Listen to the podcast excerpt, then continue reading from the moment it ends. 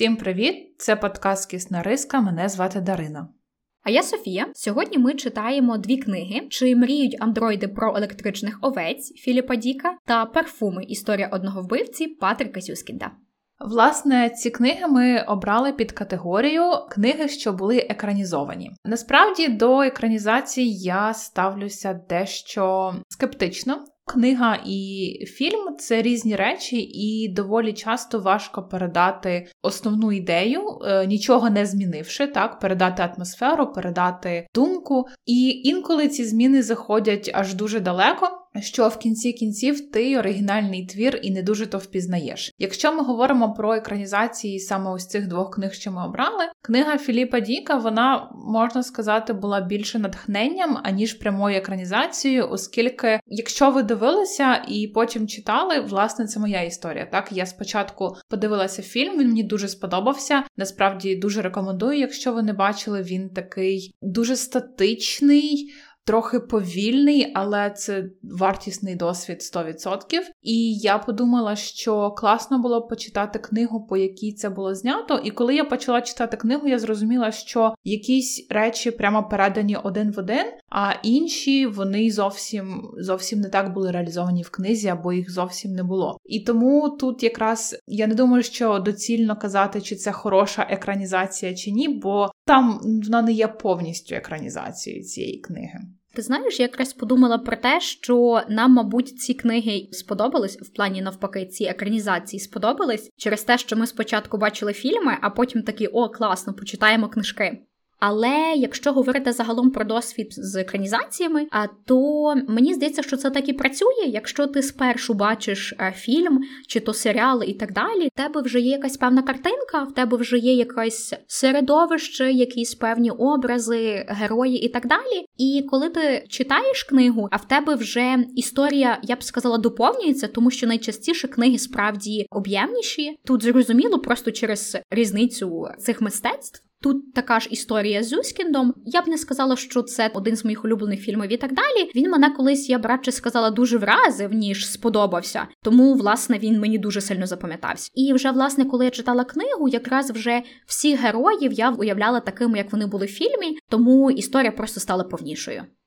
Якщо ми говоримо про книгу Діка, я взагалі, коли читала, я не могла асоціювати персонажей з книги з персонажами з фільмами. Це нібито дві окремі історії. Я то розумію, що так, це було натхнення, і деякі речі пересікаються, але вони от існують абсолютно в різних частинах мого мозку. Але про такий досвід, про який говориш ти, для мене це був володар перснів. Я його вперше побачила, коли була дитиною. Мені дуже сподобалось, і зараз я досі дуже сильна фанатка як книги, так і фільмів, що насправді неправильно, тому що справжні фанати Толкіна терпіти не можуть будь-які екранізації і ніщо не варте Толкіна, окрім власне самого Толкіна. І я уявляю, що багато людей після того, як вони побачили фільм, побігли читати книжки, і я думаю, їм було трошки невесело, оскільки Толкін любить поописувати все. Ось гляньте, який кущик, ось гляньте пісня ельфів на три сторінки. Читайте, будь ласка, насолоджуйтесь. Тому, як би не було, в фільмах вони побрали такі найосновніші сцени. Вони все-таки там було багато руху, а коли ти читаєш книжку, інколи там прям дуже довго нічого не відбувається, або це давайте згадаємо про цього героя, який там загинув колись, і це може бути дещо складним насправді. Ще приклад такої книги, про яку я дізналась після екранізації, це Хмарний Атлас, одна з моїх найулюбленіших книг і насправді доволі хороша екранізація. Знову таки, я не скажу, що я дуже сильно асоціювала персонажів, якими я побачила їх в фільмі, і якими я читала. Хоча це одні й ті самі персонажі. Все одно якось воно в мене розділяється і по-різному сприймалось, хоча там, якби не було, фільм доволі слідує за книгою, вони деякі моменти опустили. Єдине, що там структурно дещо інакше це зображено.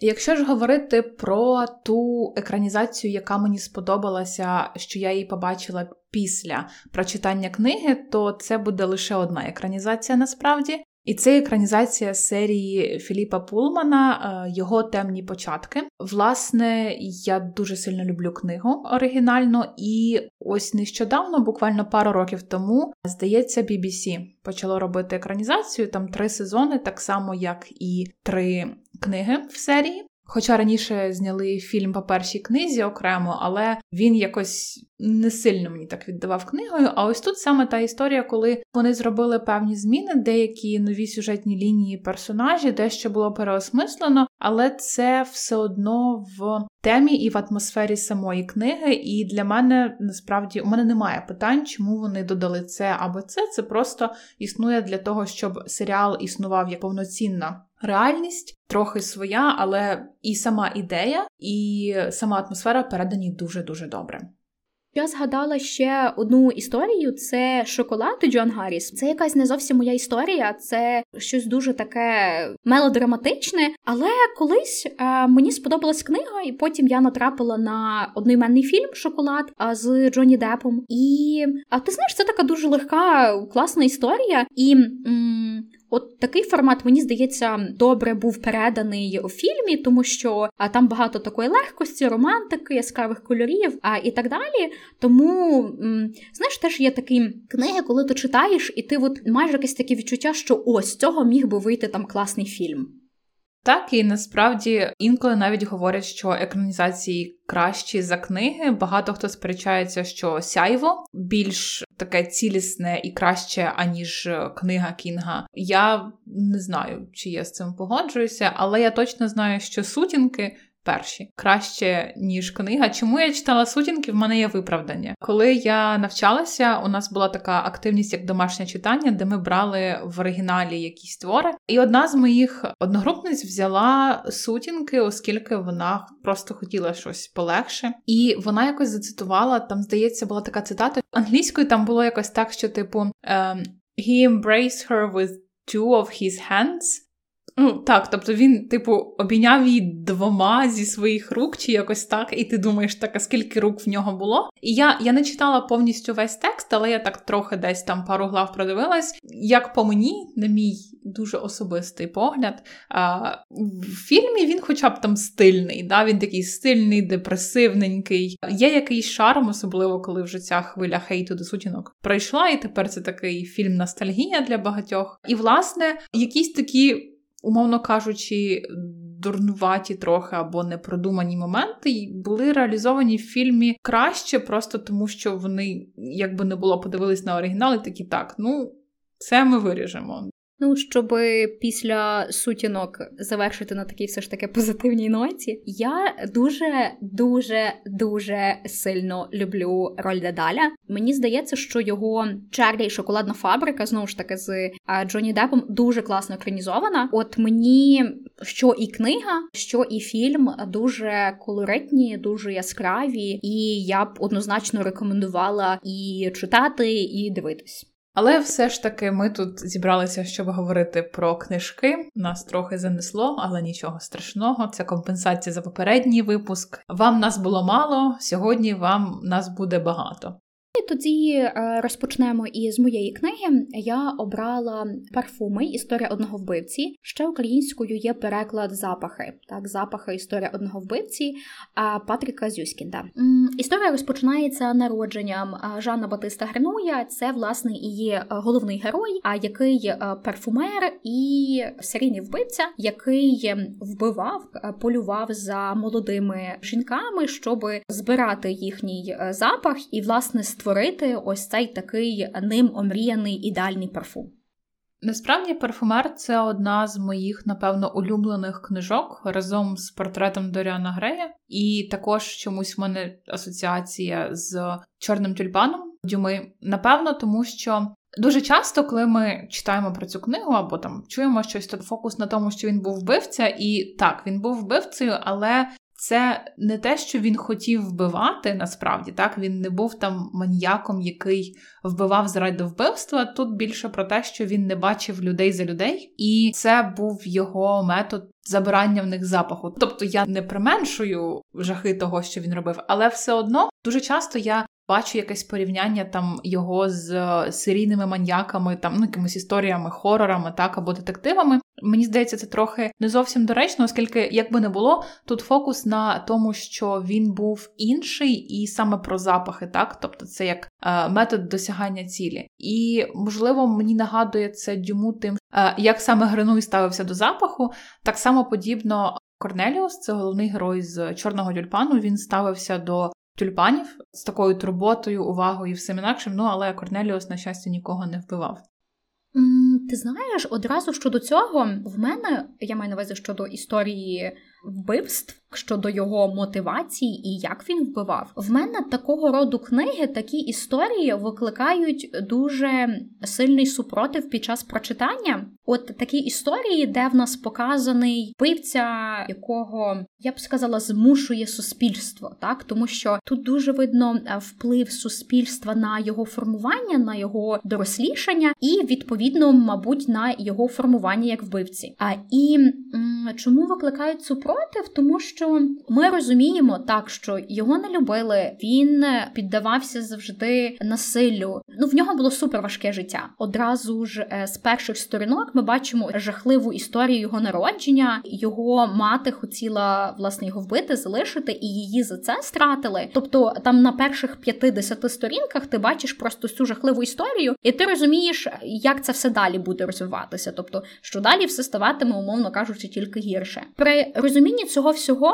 тобі його дуже шкода. Ну, типу, ти йому емпатуєш, тому що це все дуже важко. Але при цьому ти не можеш емпатувати водночас е, насильнику і жертві. І в мене от такий, я не знаю, такий дисонанс мене інколи розриває, тому що ось ці описи такі особливо детальні, а коли він оце їх обнюхує, душить і так далі. І як він це абсолютно беземоційно, без е, докорів сумління, як він це робить, і в моєму розумінні людина має відчувати в плані людина має мати відчуття, що вона робить щось погане а він цього не відчуває.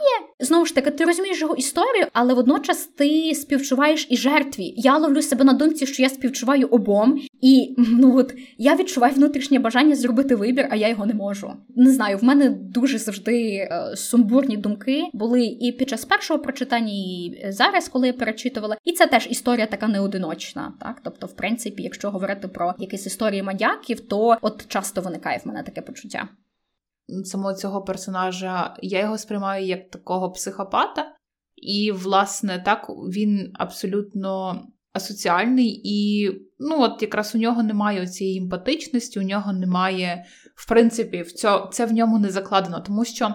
Якщо порівнювати з Доріаном Греєм, от у Доріана Грея мені було його шкода, тому що у нього якраз ця історія, що він якби стає гірше і гірше і гірше і гірше.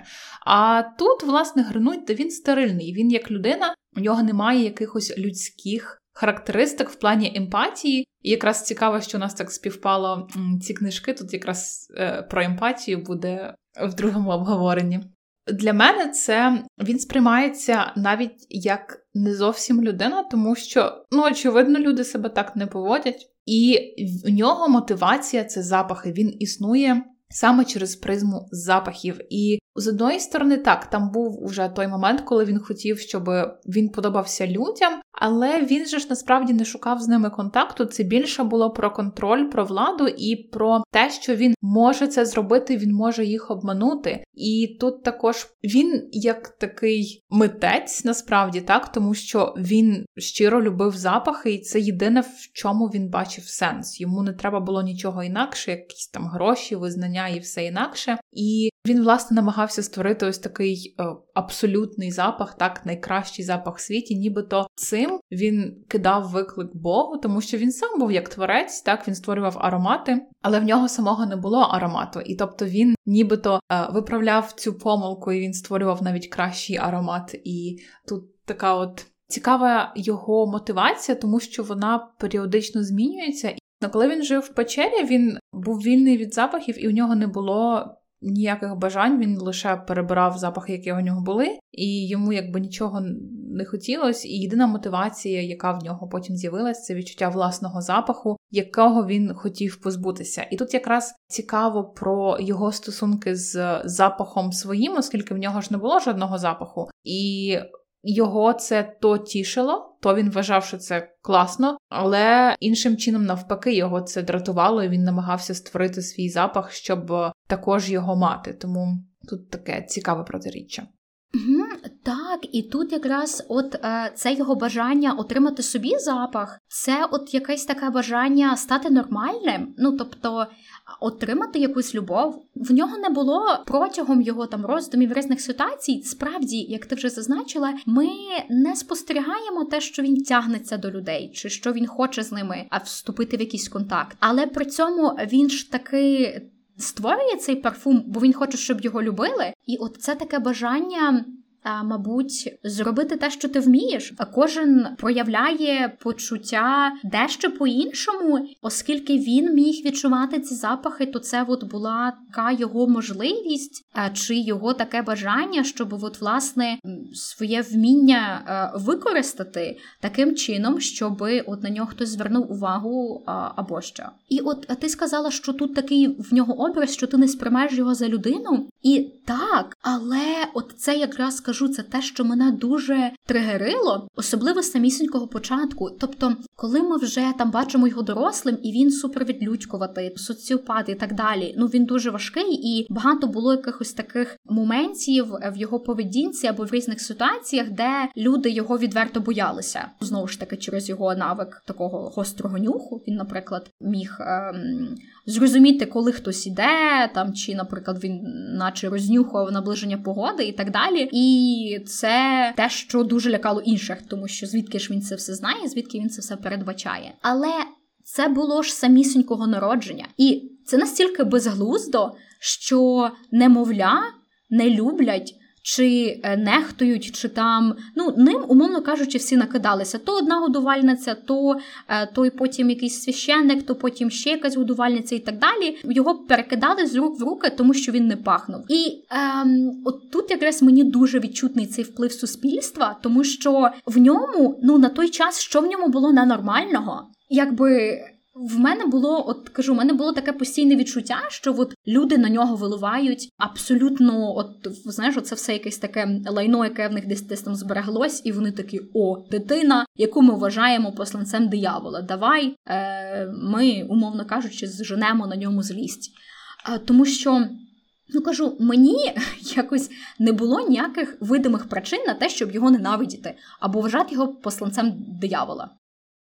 Мені здається, що це насправді більше про такі підсвідомі реакції, оскільки, умовно кажучи, в той час е, в Парижі діти. Які народились таким же чином, тому що явно він не був єдиним, у кого була матір, якої не було грошей, яка хотіла позбутися дитини, і потім ця дитина йшла собі по різних притулках і так далі. Він не був єдиним, але тут якраз про це підсвідоме відчуття людей, тому що як би не було, коли ми когось зустрічаємо, ми його аналізуємо не тільки смислово, так ми також сприймаємо його на різних рівнях, в плані там як людина рухається, так і так само запах і все інакше. І тут якраз про запах це якась така базова річ. Ти, коли людину бачиш, ти то її не нюхаєш, правильно? Але твоє ж тіло все одно сприймає це якось, і може таке бути, що тобі хтось просто не подобається, і ти не можеш це пояснити, так? Але можливо тебе відштовхує запах цієї людини, або відштовхує, е, не знаю, тембр голосу, або якісь жести, або ще щось. Тобто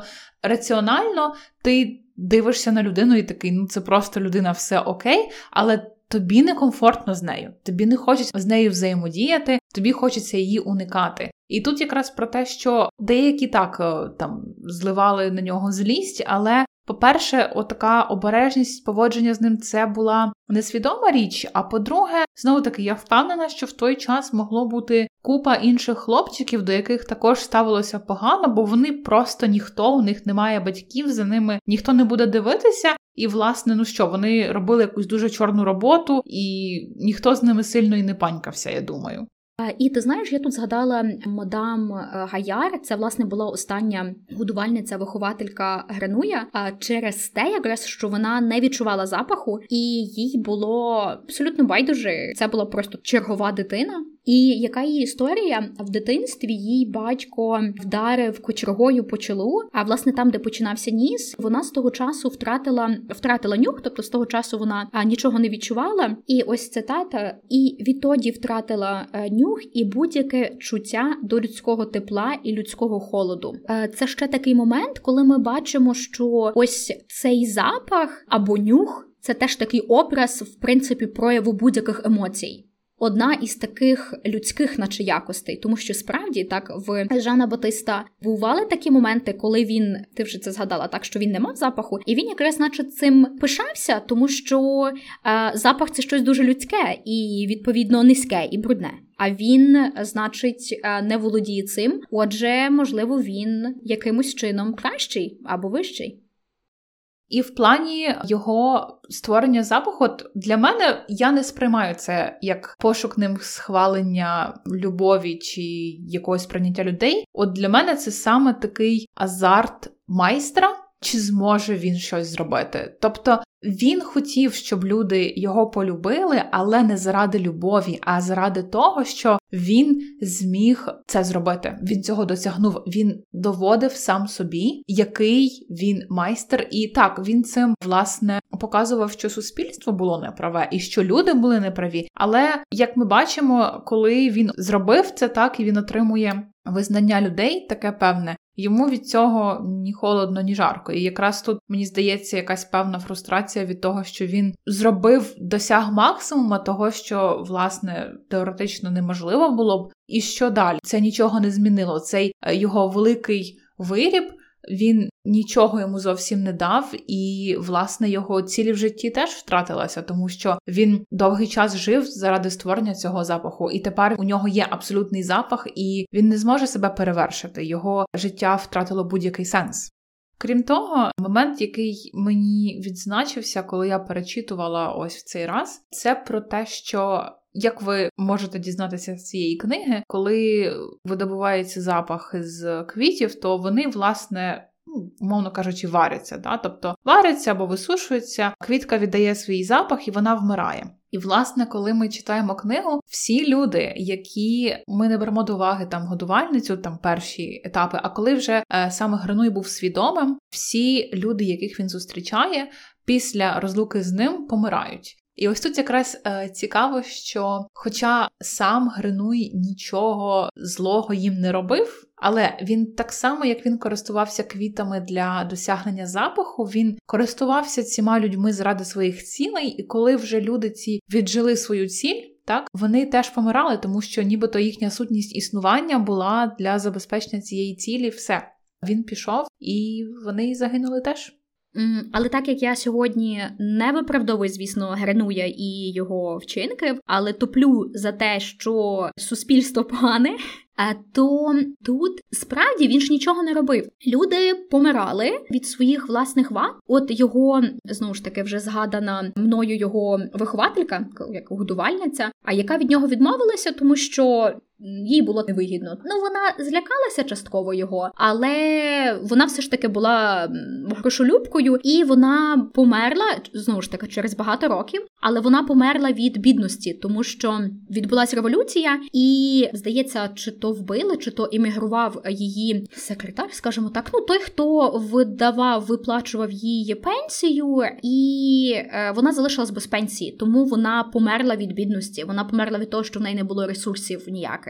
Тут ми бачимо знову ж таки якусь певну закономірність, тому що е, вона не завжди чесно вчиняла, а тому, що дбала за власну кишеню. І від цього й померла.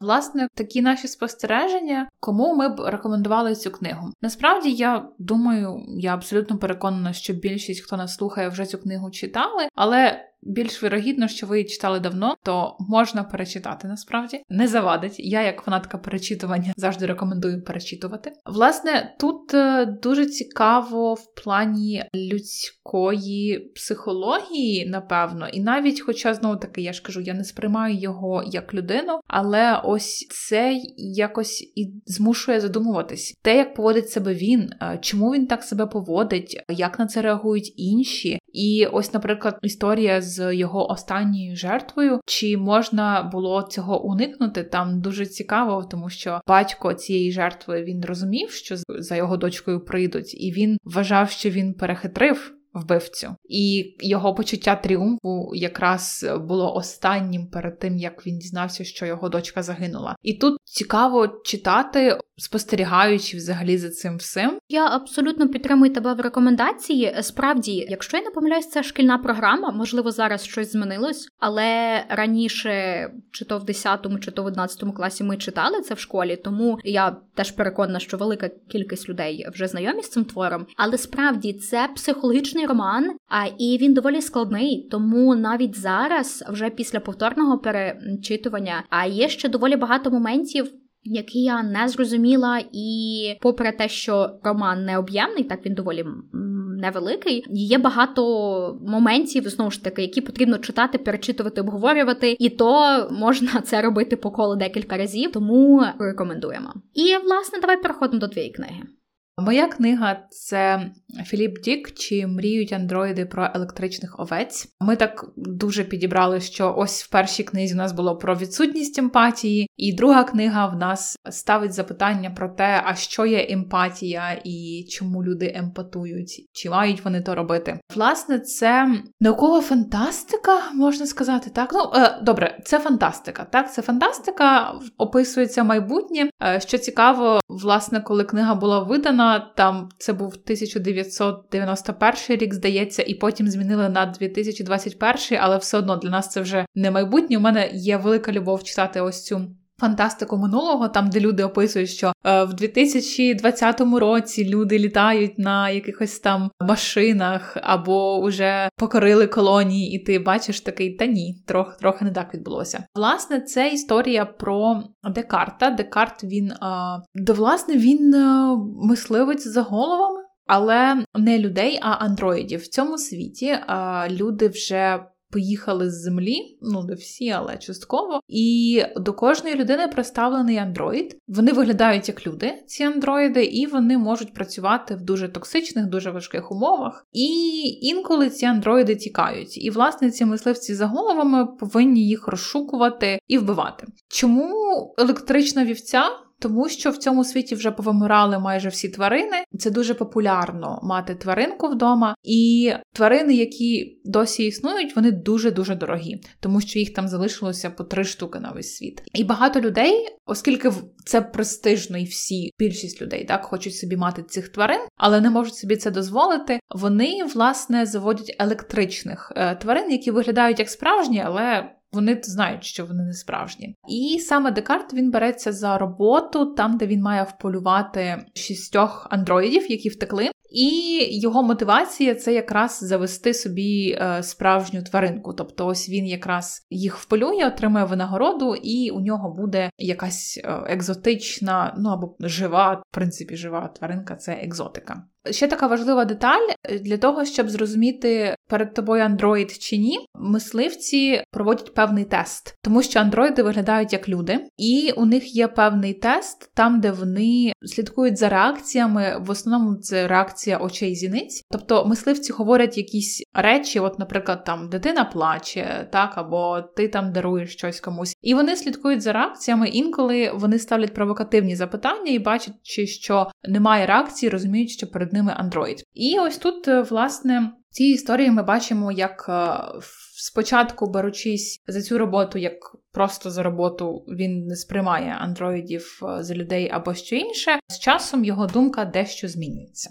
А так, це наукова фантастика, і що було цікаво для мене, що виявляється, є такий піджанр наукової фантастики, як кіберпанк. А власне, це такий світ, коли є концентрація на високих ось цих технологіях.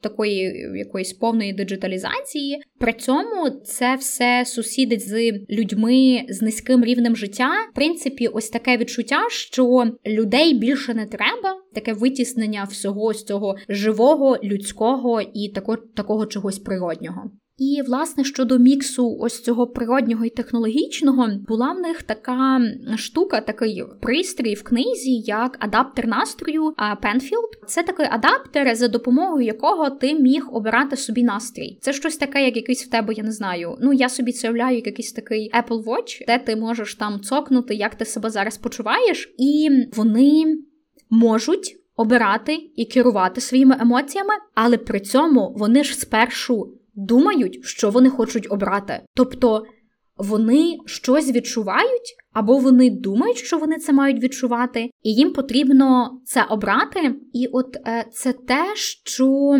викликало в мене знову ж таки дуже такий сильний дисонанс, тому що мені здається, що це дуже хаотична штука, тому що ти не слідкуєш за своїми емоціями, за своїми природніми якимись ем, реакціями, а ти сам обираєш, як ти хочеш. В них, наче є весь спектр емоцій. Вони то можуть радіти, то можуть бути в якійсь там депресії. Причому там такі деталі, що це зараз в тебе депресія з якимись суїцидальними нахилами, або зараз тобі просто трішки хочеться поплакати, і щось на кшталт цього. Одна з таких перших сцен, де вони сварились, вони такі, наче один одному погрожують, що я тут зараз наберу в себе там якусь скаженість, якусь там дуже лють, і вона така: ага, значить, я теж так наберу, і будемо тут з тобою сваритися. От ем, не знаю, мені здається, що в реальному житті воно знову ж таки дуже хаотично все діє. Так, і це дуже цікавий момент, оскільки, якщо ти думаєш в вакуумі про те, що люди мають змогу контролювати емоції, то мені здається, аби я контролювала свої емоції. Така перша думка, я б себе робила щасливою. Для чого мені робити себе сумною? Правильно, це ж е, негативно впливає на твоє життя. Як би не було, коли ти сумний, то е, ти менш продуктивний, життя не таке яскраве і все інакше. Інколи це, звісно, корисно, але все одно, нібито у тебе є можливість бути постійно щасливим, чому не, не користуватися, тим паче, оскільки вони живуть в таких ось не найкращих умовах. Так, ти собі береш, ставиш себе вічно щасливим і живеш собі причудово. Але ні, вони все одно обирають ось ці різні негативні емоції, так само, тому що, як би не було, є ось цей такий момент е, дещо спонтанності, навіть коли це спеціально спродуковані емоції, вони можуть дещо спонтанно їх обирати в плані, типу, от захотілось мені бути сумним, і все. І буду ходити сумним, набрав спеціальний код. І якраз ти вже згадала, що тут є дуже багато таких думок, наче досліджень, а співчуття і емпатії. Вони справді використовують е, от емпатію як мірило, або радше можливість визначити, хто є андроїдом, а хто є людиною. І от там був такий момент, коли важко їм було визначити, от якось їхні тести, наче не працювали, і вони кажуть: О, в мене це шкіряна сумка, це зі шкіри дитини. Так, вони визначили тоді андроїда, тому що була така затримка в реакції. Але при цьому, от як ти кажеш, якщо включити собі повноцінне якесь таке щастя, то це буде не зовсім, мені здається, позитивно впливати на твоє здоров'я. А і ну в кінечному результаті з цього не вийде нічого доброго, тому що як ти на таку інформацію можеш відреагувати як. Ого, класно! Е, Так, я дуже рада, що у вас така хороша сумка. Клас! Ну тобто, це буде дуже-дуже дико. Так, це правда. І тут якраз ж е, говорять про те, що люди, які проживають, вони не реагують на андроїдів як на людей, вони їм не емпатують е, в переважній більшості. Але ж андроїди виглядають так само, як і інші люди. Правильно ж, тому як коли вони визначають тестом, е, це людина чи ні, вони реагують на те, що чи люди емпатують чи ні, але вони ж самі не реагують на інших людей емпатично в плані, вони ж не знають, це людина чи андроїд. Правильно, вони не ходять з табличками, коли це там хтось е, з тих андроїдів, що втекли, типу я андроїд. Ні, це визначається вже потім, коли власне їх вбивають. І так само е, там говорилось про те, що люди емпатують, коли це стосується власне тварин, а андроїди ні також. І хоча вважається, що андроїдів взагалі немає емпатії, ми бачимо там в одній із сцен, що один з андроїдів реагує реагує на смерть іншого, і саме це один з таких сильних переломних моментів для Декарта, саме тому, що він це помічає. І сам Декарт е, такий цікавий момент. Чим більше він бачить оці штуки, що там, наприклад, їм було важко визначити, так, це андроїд чи це людина, в якої є там якісь ментальні захворювання, пошкодження. Декарт починає емпатувати більше андроїдам, але там цікава деталь, що він емпатує більше жінкам, а не чоловікам. Теж цікава така деталь, чому саме жінки і чому це лише жінки. І потім закрадається трохи е, сумнів, що він теж насправді може бути андроїдом, тому що він бачить, що навколо є люди, в яких перезаписана пам'ять, їм вживлені якісь інші спогади. І тут якраз про те, що так ти не знаєш. Емпатія, хоча на початку це нібито визначено, що ось люди емпатують, а андроїди ні. Чим далі ми йдемо по тексту, тим більше ми розуміємо, що це дуже така умовна категорія, умовне розуміння, і ти не знаєш, ти в принципі не знаєш. І як ти можеш знати, якщо ти не можеш знати, що ось ця інша особа. Це людина чи андроїд, в кінці кінців ти і сам не можеш знати, ти людина чи ти андроїд. У тебе можуть бути просто записані спогади, зроблена штучна особистість, але ти цього не знаєш. Ти не можеш усвідомити інших, і так само ти не можеш усвідомити себе. І момент, який мене дуже вразив, я, якщо чесно, трішки плакала. Це був момент, коли вони планували, е, ходили по чужих квартирах і е, такс. Для передісторії дія роману відбувається після так званої остаточної війни, остаточної світової війни. Всі перебилися, і ООН дуже була стурбована і порекомендувала людям переїжджати, як перелітати на якісь інші планети, чи як там чи якісь світи, і так далі, тому що радіоактивний пил всюди осідав і починалося дуже багато різних захворювань, спричинені власне цим цією радіацією і так далі. Когось вбивали, хтось переїжджав, і залишалося дуже багато пустих будинків. О, Зараз це особливо важко читати і цю всю історію сприймати, тому що люди поїхали, вони позалишали абсолютно все. І хтось може просто піти собі по чужих квартирах і обрати стілець, тому що ці люди ніколи не повернуться. А тобі стільця треба. Нащо його купувати, якщо вон там є 150 квартир? Це дуже знову ж таки дуже такі болючі сцени. Тому, власне, щодо рекомендацій, я вже так забіжу наперед, умовно кажучи, це однозначно та книга, яка варта уваги, але, мабуть, на даний момент я би порекомендувала не читати саме зараз. От якщо вам погано, то саме зараз не читати, тому що це буде тригерити зараз під час війни. Або якщо ви дуже сильно вмієте відгорожуватись. Це фантастика, це нереальне все добре. Насправді люди переїжджали в інші світи, але ті, кого вже заділа радіація, їм не можна було туди.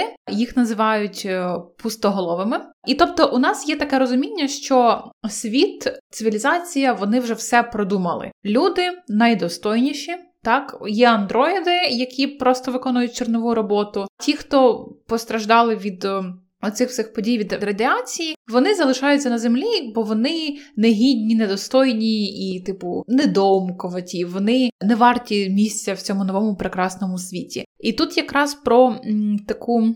Лицемірність насправді, оскільки ми бачимо в одній е, зі сцен, там є сцена про одного з цих пустоголових, що він знайшов павучка, і він про нього піклувався, і тут якраз контраст з іншими людьми, тому що інші, ті, хто були нібито такі розумні і класні, вони брали собі тварин, бо це було престижно. Їм якось на самих тварин було все одно. Це просто о, у тебе є тварина, ти класний. А він піклувався про павучка не тому, що він розумів, що це там не те, що якась престижність, що у нього є щось живе. Ні, йому просто було його шкода, і він виявляється найемпатичніша людина поміж цих всіх, нібито нормальних, умовно кажучи, людей. І так само про лицемірство в цьому світі є певна віра, вірування, церква, так. І коли власне Декарт він говорить з лідером так цієї церкви, він говорить йому про те, що ну я не хочу вбивати андроїдів, це неправильно. То він говорить, е, цей лідер відповідає, що